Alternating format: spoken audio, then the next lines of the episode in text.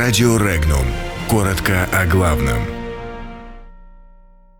Китай объявил нефтяной бойкот Ирану, Евросоюз уничтожает Украину. Китай приостановил закупку нефти из Ирана. Как гибнет экономика Украины из-за Евросоюза? Каково будущее отношений Литвы с Россией? Хабаровский край покупает газ за доллары и разоряется. Огонь уничтожает лес в Красноярском крае.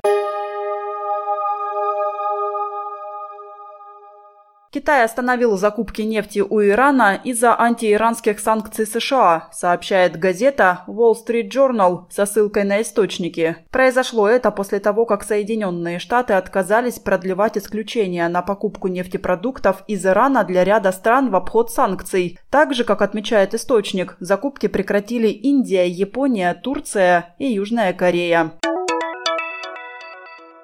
Соглашение об ассоциации с Евросоюзом является для Украины неравноправным и невыгодным. Оно ведет к гибели экономики страны. Об этом заявил бывший министр украинской экономики Виктор Суслов. Киев согласился на заведомо проигрышные условия, заключив соглашение с Евросоюзом, отметил он. Украина получает товары из ЕС без контроля качества, тогда как украинская продукция подлежит сертификации. Соглашение было подписано заведомо неравноправное, невыгодное и дискриминационное.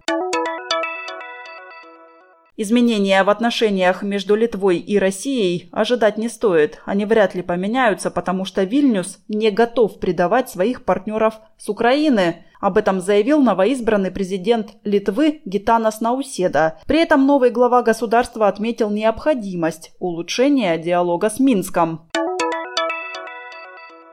Хабаровский край стал лидером среди регионов Дальнего Востока по накопленным долгам за газ. По сравнению с предыдущим отопительным сезоном долги выросли на 40% и составили порядка 800 миллионов рублей. Регион с 2005 года покупает голубое топливо за доллары США, несет многомиллиардные убытки, но ситуацию изменить не может. В крае срывается программа газификации и банкротятся теплоснабжающие организации. Красноярском крае с начала пожароопасного периода произошло более 600 лесных пожаров, площадь которых превысила 24 тысячи гектаров. Специалисты объясняют такой рост существенным дефицитом осадков и высокими среднесуточными температурами. Подробности читайте на сайте Regnum.ru.